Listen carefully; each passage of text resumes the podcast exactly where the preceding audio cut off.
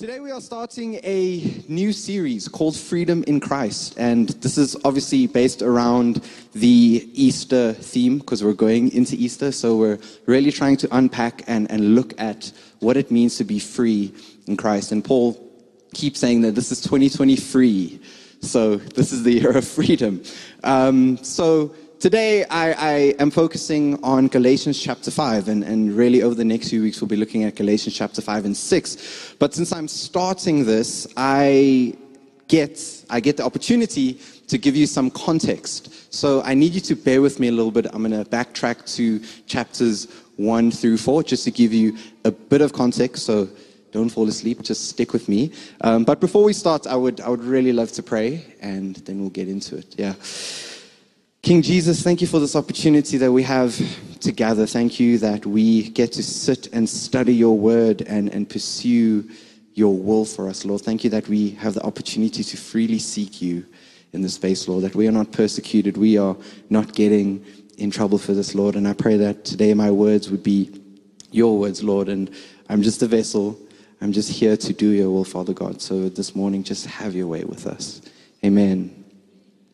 Cool. So, some context for Galatians, right? Um, Paul is writing to a group of churches in Galatia. He's not just writing to one church. And, and these are the churches, like, when I read this, I was like, man, these are his babies. These are the first churches that he, that he established on his first missionary journey with Barnabas. And if you want to read about this, it's in Acts chapter 13 and 14. So Paul had established these churches, but as you know, he didn't stay there because he continued on more missionary journeys. Um, so when he left, he handed over the leadership of the church to new eldership. So he handed over his babies to, to new leadership. And um, there's a group of, of Jewish zealots who would follow Paul around.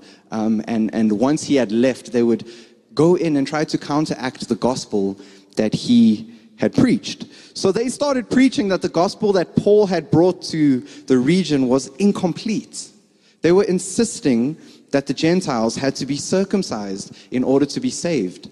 And, and if you've ever studied this, you know it's commonly called the gospel plus. It is the gospel plus circumcision, or the gospel plus any sort of Jewish rite that you want to add into that, saying that Christ alone is not sufficient for your salvation. And so that's really the big, the big conflict here because people began to question the sufficiency of Paul's message. They were asking questions like, is Christ really enough? Or do I still need to do like a little add on package, like download the extras so that I can be saved? And when Paul hears about this, he was understandably furious he was, he was livid and, and he's angry because he knows that adding anything to the gospel message ultimately distorts it and allows us to believe that Christ isn't enough. And when Christ isn't enough for you and you turn away from the gospel, you're condemning yourself to hell. That's why he was so shocked at this. He's like, what is actually going on. And so in, in chapter 1, verse 6 to 9, he, he sets the tone quite early on. He greets them and he jumps straight in. And he says, I am shocked that you are turning away so soon from God, who called you to himself through the loving mercy of Christ. You are following a different way that pretends to be the good news, but it is not the good news at all. You are being fooled by those who deliberately twist the truth concerning Christ. Let God's curse fall on anyone, including us or even an angel from heaven who preaches a different kind of good news than the one we preach to you. I say again what we have said before. If anyone preaches any other good news than the one you welcomed, let that person be cursed. This is all within the first nine verses. He didn't come to play around. And so within the first four chapters of Galatians, Paul argues two main points, right? The first point that he argues is that he makes a defense of his apostleship. Because a lot of the attacks that he was receiving also attacked his character, right? And this wasn't just common to the region of Galatia. People would often attack his character. Um, so he defends his apostleship not because he wants to put himself on a pedestal, but he doesn't want to allow his own being to be a reason that people discredit the gospel. Following me? Cool, still got you. All right. So in Galatians 1, verse 11 to 14, he says, Dear brothers and sisters, I want you to understand that the gospel message I preach is not based on mere human reasoning. I received my message from no human source, and no one taught me. Instead, I received it by direct revelation from Jesus Christ. You know what I was like when I followed the Jewish religion, how I violently persecuted God's church. I did my best to destroy it. I was far ahead of my fellow Jews in my zeal for the traditions of my ancestors. So he emphasizes that he was personally called by Christ. And, and I love the way he uses his old life because a really great testimony is a changed life, right? So he uses his old life and he was like, You know me, the Pharisee of Pharisees. Like I was the guy who kept the law to the letter and I placed my everything in it. These guys who are, who are just like, you know, misleading you right now, yeah, they're zealous, but nothing compared to what I was. Nothing compared to what I was. And yet, still, this direct revelation from Jesus Christ, having that means that I no longer value or cling to those things. My salvation is in Christ and Christ alone.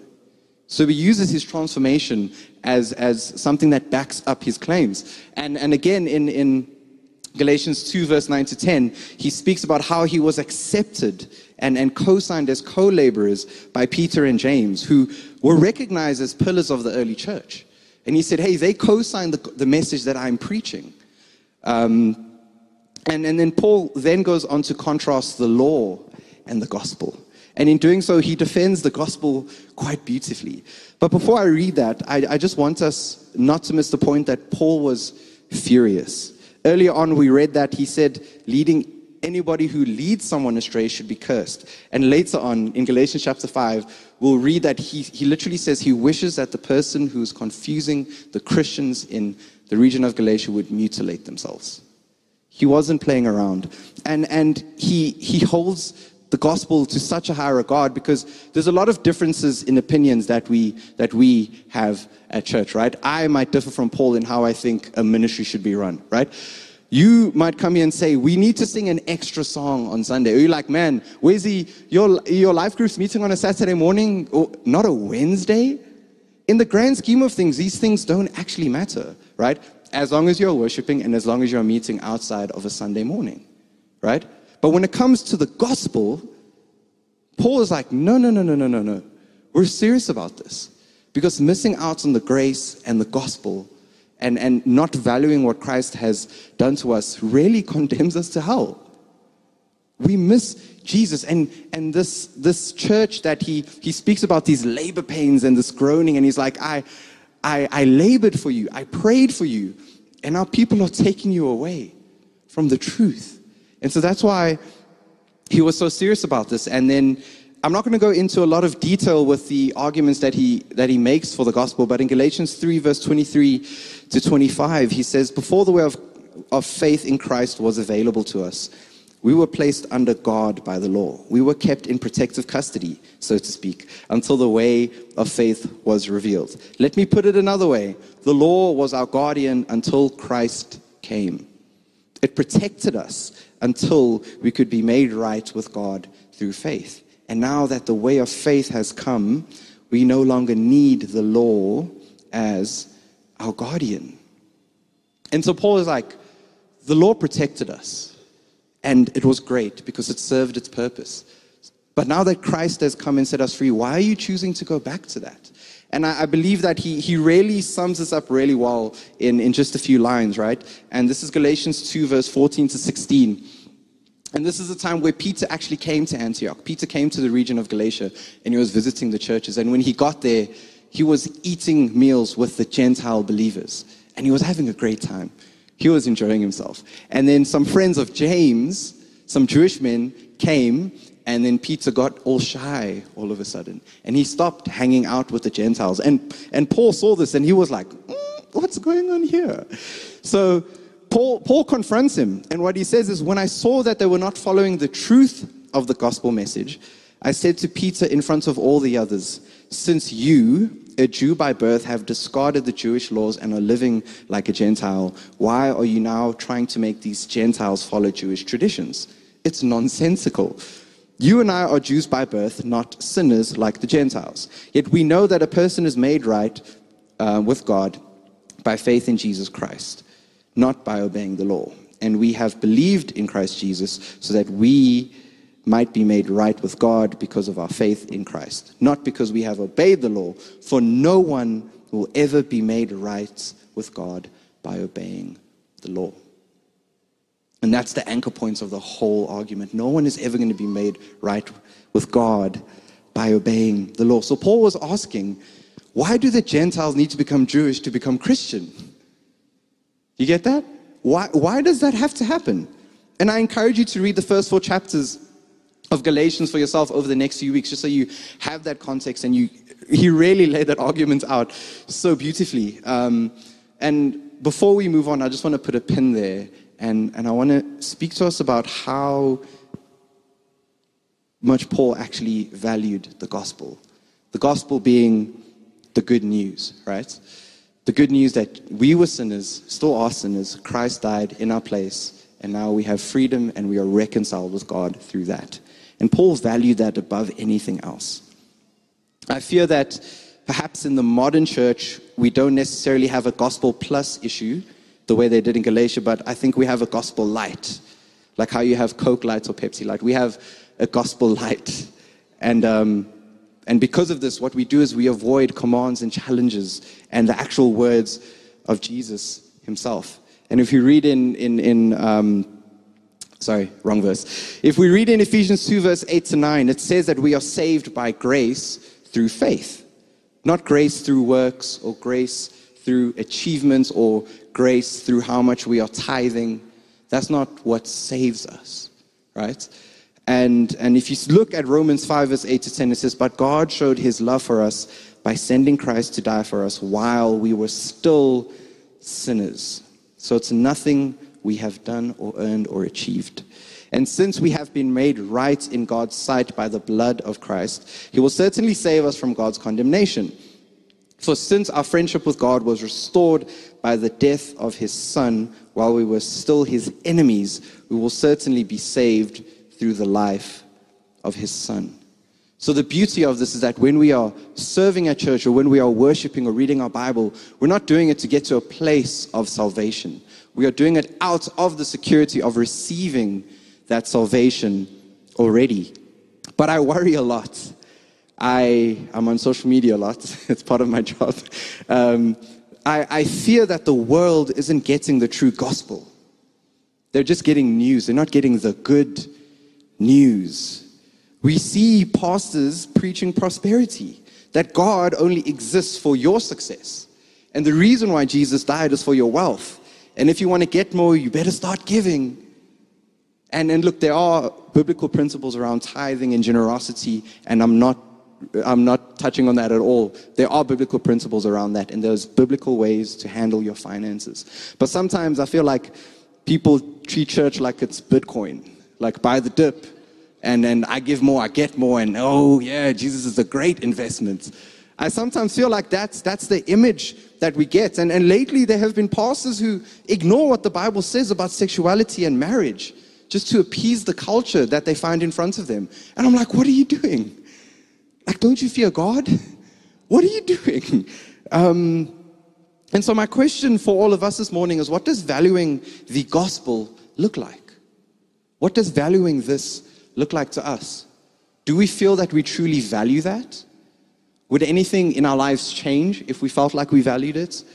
For some of us sitting here, it might actually mean reading a gospel, so reading the words of Jesus, his miracles, everything he did. It might actually mean reading that for the first time. For some others, it might mean sharing the gospel. We have coworkers who are in desperate need of their Savior. I mean, not me because I work for a church, but like some of us have. that would be worrying. Um, some of us have, have coworkers who are in desperate need of their Savior. We have neighbors who are in desperate need of King Jesus, right? And so ask yourself, what would my life look like if I truly valued what Jesus did for me on the cross? And I feel like that is what defined Paul's life. And so now we're going to jump back in, removing that pin, we're jumping back into Galatians chapter 5. Stick with me, we're going to read through it. Okay, just so you understand what we're talking about. So, given this context, I hope you understand a bit more of what Paul says here. Um, so, Christ has truly set us free. And I make sure that you stay free and don't get tied up again in slavery to the law. Listen, I, Paul, tell you this. If you are counting on circumcision to make you right with God, then Christ will be of no benefit to you. I'll say it again. If you are trying to find favor with God by being circumcised, you must obey every regulation in the whole law of Moses.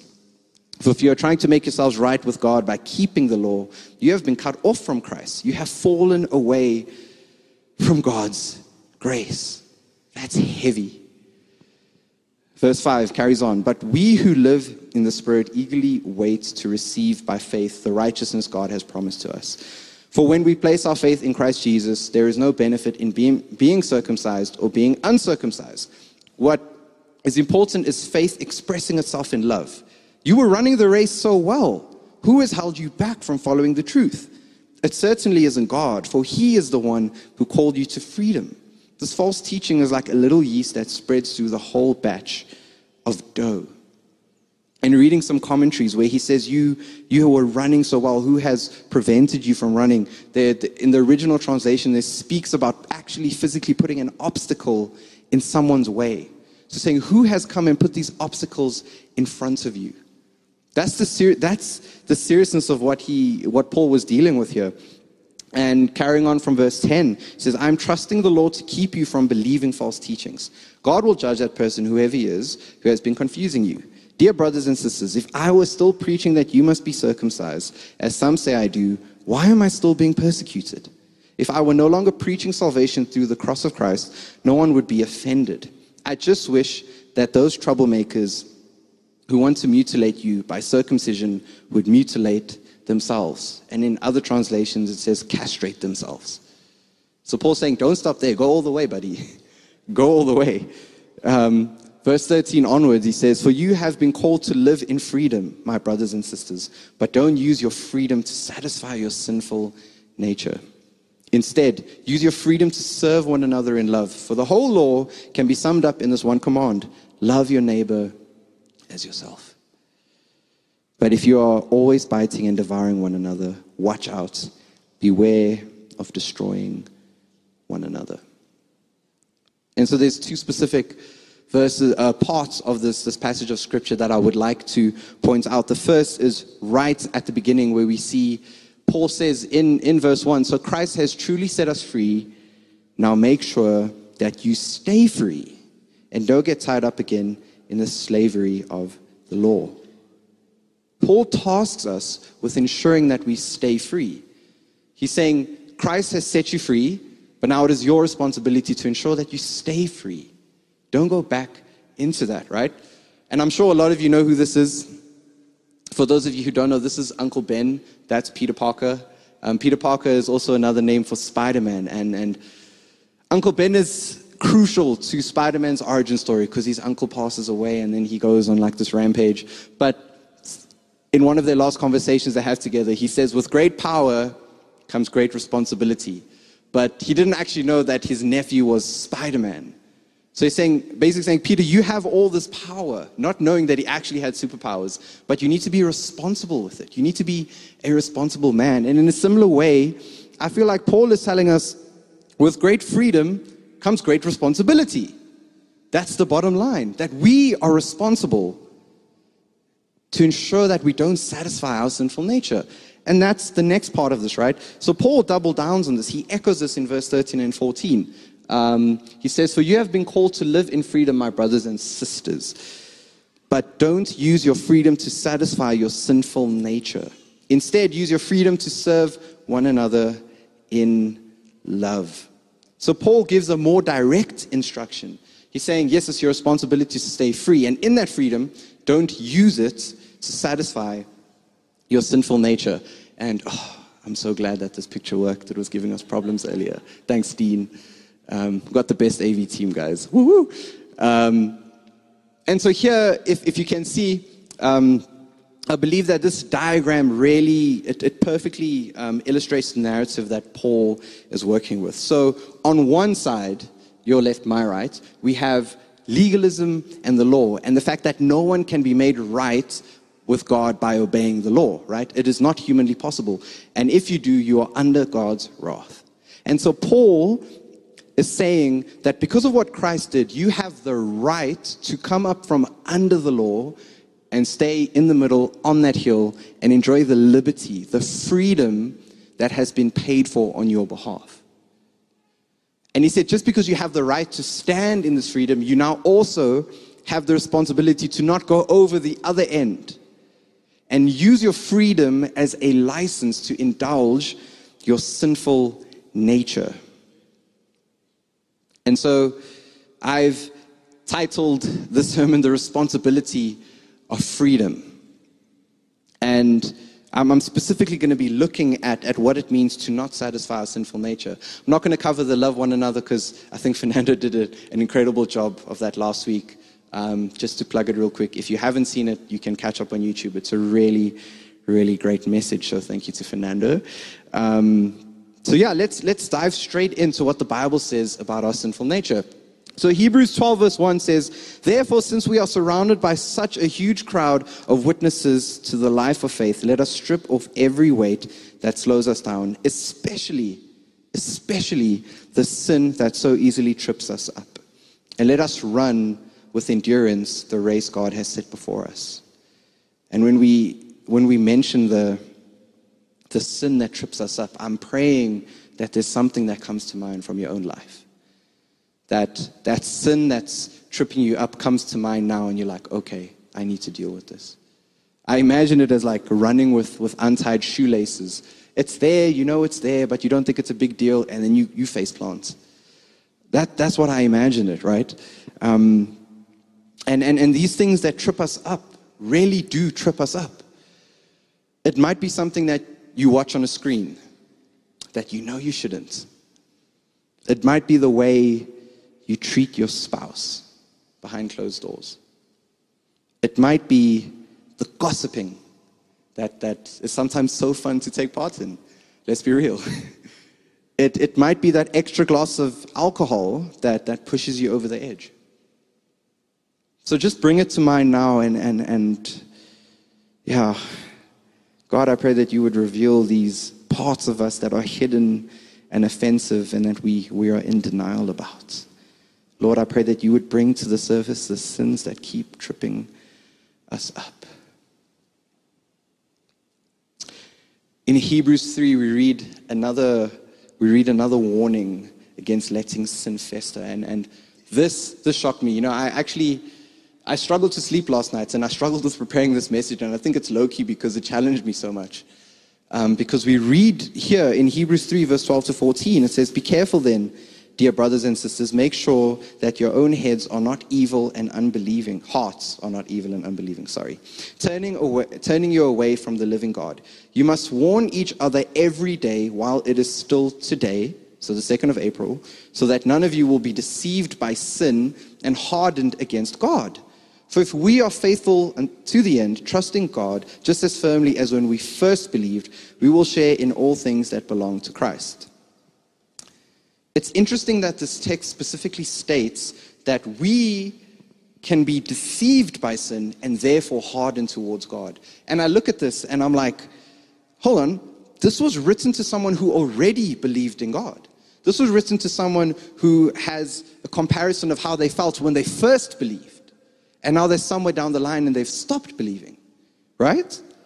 Um, and and, and that, that's a real warning sign. That's something that we can trip up on so easily that if we let the sin fester, if we just keep it tucked away in the corner and we don't tie our shoelaces and it keeps tripping us up, the real danger is that it will deceive us and harden our hearts towards God. And we won't share in everything that Christ sacrificed for us. We won't share in that. We won't share in that reward. There's a, uh, a self appointed minister in, in America. Um, I'll give names Brandan Robertson. And, and when I read this verse, this person was the first person that came to mind because Um, he calls himself a sex positive, like a sex first minister, or, you know, let's, uh, let's just embrace our natural desires. And, and he's a minister who preaches in churches and is quite open about indulging same sex attractions. And, and it's gotten to the point where he started claiming that the Bible is not the inerrant word of God. So, by indulging that sinful nature and letting it continue to the point where he valued it so much that now any scripture that tells him that he is wrong is like, no, no, that's flawed. That was translated wrong. God didn't really mean that. It's to the point where when you're speaking, preaching on the Garden of Eden, he's saying, um, speaking about how the serpent spoke a word of truth and God misled Adam and Eve. And it's crazy. And, and that's the, and I mean, I know we're saying, mm, ah, ooh, ooh, but none of us are any better. Because sometimes we all make justifications. And, and we're all we're all um, fallible in that sense. If we let that sin fester, it can deceive us and harden our hearts against God. And Jesus was, was, was quite straightforward with this when he was speaking about adultery. And he said, So if your eye, even your good eye, so for me it's my right eye, I've got astigmatism on the left, causes you to lust, gouge it out and throw it away. It is better for you to lose one part of your body than for your whole body to be thrown into hell. And if your hand, even your stronger hand, causes you to sin, so my right hand, cut it off and throw it away. It is better for you to lose one part of your body than for your whole body to be thrown into hell. And Jesus is being so intense with this. And I've I need to give you a disclaimer. I've heard stories of people mutilating themselves because of this verse. Please don't do that. You can cut off your hand, but you're still going to sin. it's not going to solve anything. But, but this verse is actually quite violent. And I believe that it's an invitation for us to get violent with our sin. So, in his commentary on Matthew, D.A. Carson writes that cutting off or gouging out the different parts, the offending parts, is a way of saying that Jesus' disciples must deal radically with sin. Imagination is a God given gift, but if it is fed dirt by the eye, it will be dirty. All sin, not least sexual sin, begins with the imagination. Therefore, what feeds the imagination is of maximum importance in the pursuit of kingdom righteousness. Not everyone reacts the same way to all objects, but if your eye is causing you to sin, gouge it out, or at the very least, don't look. The alternative is sin and hell, which is sin's reward. And it's this beautiful invitation to deal radically with our sin to get violence with our sin. And if I may paint a picture for us, I want you to imagine your sin as a masked intruder breaking into your house at night. And I'm going to say they're unarmed, right? We're not Avengers here. We're not going to fight someone with a gun. But it's an unarmed intruder coming into your house at night. And you know this intruder is here to destroy your livelihood, to harm your family, and in many cases, to rob you of your own life. What are you going to do about that intruder? If you're standing there and your spouse or your kids are there, what are you going to do? Your parents are there. You're going to get physical. You're going to make sure that they come here and no further. Personally, I'm putting them in the ground. Like, that's just me. But that's the level of, of, of intentionality that we need to bring with it. We need to treat us in the same way. We need to rip it out by the roots, ruthlessly, shamelessly. We need to be desperate to deal with our sin. And so the invitation isn't to cut my hand off, the invitation is to cut out parts of my life and surrender them to God. That's the invitation. And so, again, what is that part of your life that you need to cut off and surrender to God? Um, I'm currently staying with Mark, and I think him and I are both extremes. So we'll be like, hey, man, like, Netflix will pop up and there's really like a lot of sexualized content on Netflix. And it's like, man, it triggers you and you're thinking these thoughts throughout the day. So we're like, fine, we're just not going to watch Netflix. you cut it off at the root. You cut it off at the root. I have had content restrictions and, and accountability features on my cell phone for the past like three, four years, right? My internet browsing history is open. You can see it. I can't delete any browser history on my phone. Um, where's Uncle Jay? Hands up. Okay, Uncle Jay is probably dealing with something else. But for example, Uncle Jay has a password to my phone that only he knows. that blocks me from looking at any sort of explicit content, that blocks me from removing my search history because I'm accountable to Him. And it's upsetting because sometimes I can't go into certain websites, like I can't go into CUM Books to try find a Christian book. But it's fine. That's just the price you pay. That's the price you pay. Right? I can't go onto that website. I have accountability features on my phone, right? Where if I pop onto like watch anime and there's a there's a dodgy ad that pops up, like someone will get the notification. I used to be so embarrassed when like all of these dodgy ads used to pop up and Gavin would message me. He was like, hey, bud, how you doing? And I'm like, I swear, this isn't what it looks like. I'm just trying to watch Attack on Titan. This isn't what it looks like. But there's this idea that we cut things off and surrender it to God. Ruthlessly, shamelessly. We don't compromise. We don't compromise where, where that is concerned. And but this, this process of thoroughly dealing with sin is twofold. Yes, on one hand, we are violent with it, we do everything that is necessary. We go to support groups. We have accountability partners. We block ourselves out of our phones at certain times of the night. We go to prayer meetings. We do whatever it takes to deal with our brokenness. But on the other hand, it's also placing the gospel that Paul held in such high regard back at the center of our lives.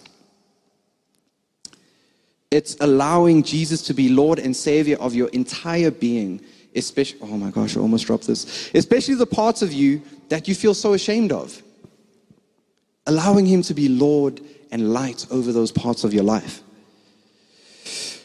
I was recently reminded of this beautiful example from the Old Testament, and it's the story of Josiah. We watched some stuff on it in, in our staff meetings, and, and it's this beautiful picture of restoration and redemption and, and repentance.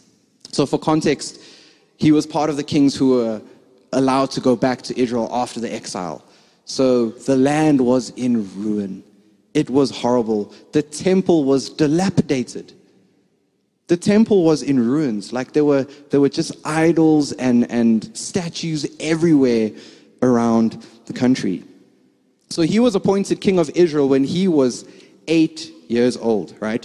And it took him a few years, but, but he got into the swing of things. So during his eighth year, when he was 16, he was still young, Josiah began to seek the God of his ancestors, David.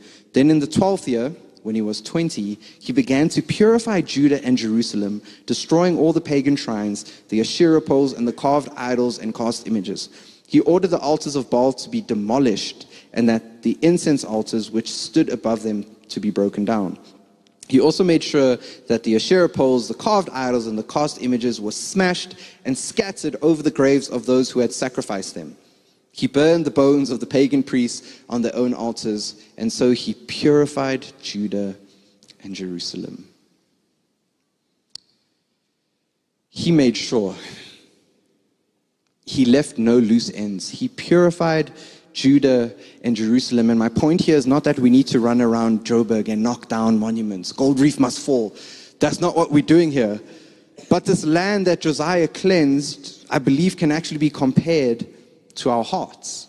Because what Jesus did on the cross, when he brought us into the new covenant, that was an invitation to not need a temple where God dwells, but inviting God to dwell in our bodies as temples, right? And so that temple is our bodies. And it's not our cities that need to be cleansed for our hearts to be changed, but rather it's our hearts that need to be cleansed for our cities to be changed. And so that's a bit of a paradigm shift. So later on in the story, Josiah commissions the leaders to restore the temple to its former glory because they were a generation of people who had not seen the temple, they had not worshipped in the temple. While they were restoring the temple, they found the actual book of the law. They found the actual law that had been lost, and, and this was read out to Josiah, and he had never read it or heard about it or heard it in his life. And when it was read to him, he tore his clothes and he repented because he realized just how much more they were living in sin, how much further Israel had strayed from God than he had realized. But there's this beautiful end to the chapter where they restore the temple. I was, oh, no, I'm there now. When they restore the temple and renew their covenant with God, then the king summoned We're in 2 Chronicles 34, by the way. Yes. Then the king summoned all the elders of Judah and Jerusalem. And the king went up to the temple of the Lord with all the people in Judah and Jerusalem, along with the priests and the Levites, all the people from the greatest to the least. There the king read to them the entire book of the covenant that had been found in the Lord's temple. The king, sorry, I'm, I do not have the slides. Um, the king took his place of authority beside the pillar and renewed the covenant in the Lord's presence. He pledged to obey the Lord by keeping all his commands, laws, and decrees with all his heart and soul. He promised to obey all the terms of the covenant that were written in the scroll. And he required everyone in Jerusalem and the people of Benjamin to make a similar pledge. The people of Jerusalem did so, renewing their covenant with God, the God of their ancestors. So Josiah removed all detestable idols from the entire land of Israel and required everyone to worship the Lord their God. And throughout the rest of his lifetime, they did not turn away from the Lord, the God of their ancestors. And how beautiful would it be to say, the people of new creation remove all detestable idols from their hearts and worshiped the Lord their God. And for the rest of their lives, they did not turn away from the Lord, the God of their ancestors. Amen. And so, what Josiah did here that was so powerful is that he placed God back at the center of Israel. He got Israel to renew their covenant with God. And in a similar fashion, we need to fight to keep God at the center of our lives. We need to fight to keep God at the center of our schedules, of our relationships. One thing that sticks with me is that Josiah was dealing and undoing, dealing with and undoing the consequences of the sins of his forefathers. Dan, please go up and tinkle. he was uh, dealing with the, with the sins and, and the consequences of, of those who came before him. And he had to dig that out. He had to inspire the nation to move towards that. And, and I was chatting to Paul yesterday, and that really goes with our theme for the year this as for me and my house. As for me and my house, we will serve the Lord. And, and as a church, we really felt that that's what we need to focus on this year because we really want to restore and at the same time build healthy and godly families. And so, what is it that we want to fill our hearts and our homes with? Are we, are we going to fill them with these idols? Are we going to leave them devoid of worship? I don't want to leave my, my children with that legacy. I don't want them to have to do a deep dive like Josiah did. Like, this is what my father left me. I don't want that. And so we've spoken a lot about, about sin and, and the things that trip us up. And we have this freedom in Christ. And the question is, what are you going to do with your freedom? What are you going to do with your freedom? Because I feel that the freedom sometimes makes us complacent, doesn't it? It's like, it's fine, I will deal with my pornography addiction when I'm closer to marriage. It doesn't really matter now. You know? It doesn't matter now. But it, it does matter now. It matters every day. It matters while today is still today. So, what are the things that keep tripping you up?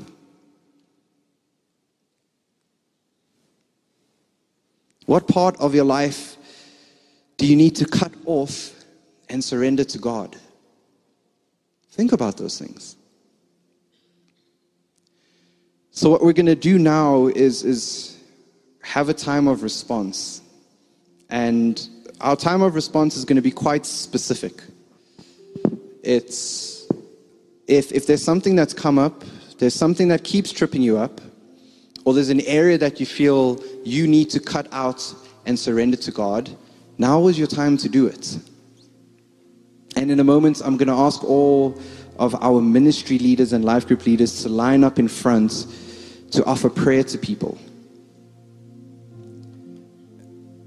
And what we're really looking for here is, is just this hey man, I'm struggling with this and I need help. There's two main reasons why we do this. The first one is it's the concept of bringing sin into the light. Sin flourishes in darkness. in seclusion, when it's alone, it grows. It's the opposite of a plant, it's the opposite of life. It will grow in darkness and it will fester and it will rot and it will deceive and turn your heart against God. So the first step is to bring these things into the light. Are you with me? And that takes a lot of courage. That does. Don't worry. We're all there. It takes a lot of courage. But don't let the shame or the pride stop you from bringing something into the light, from moving forward in true freedom. Because we can say we're free, but we're just choosing slavery to something else. We're choosing slavery to our flesh. And the second reason why we really want to do this prayer response is because it's you opening up to help. Saying, I need help with this. Because you can't deal with it alone. It takes a village to raise a child, it takes a village to deal with sin. I just thought of that now. So, can I get some of our leaders up front, or all of our leaders up front, please? Ministry leaders, life group leaders.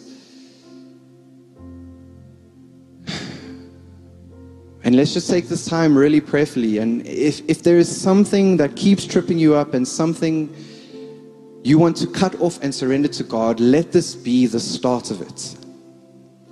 Let this be the start of it. Bring it into the light and open yourself up for help.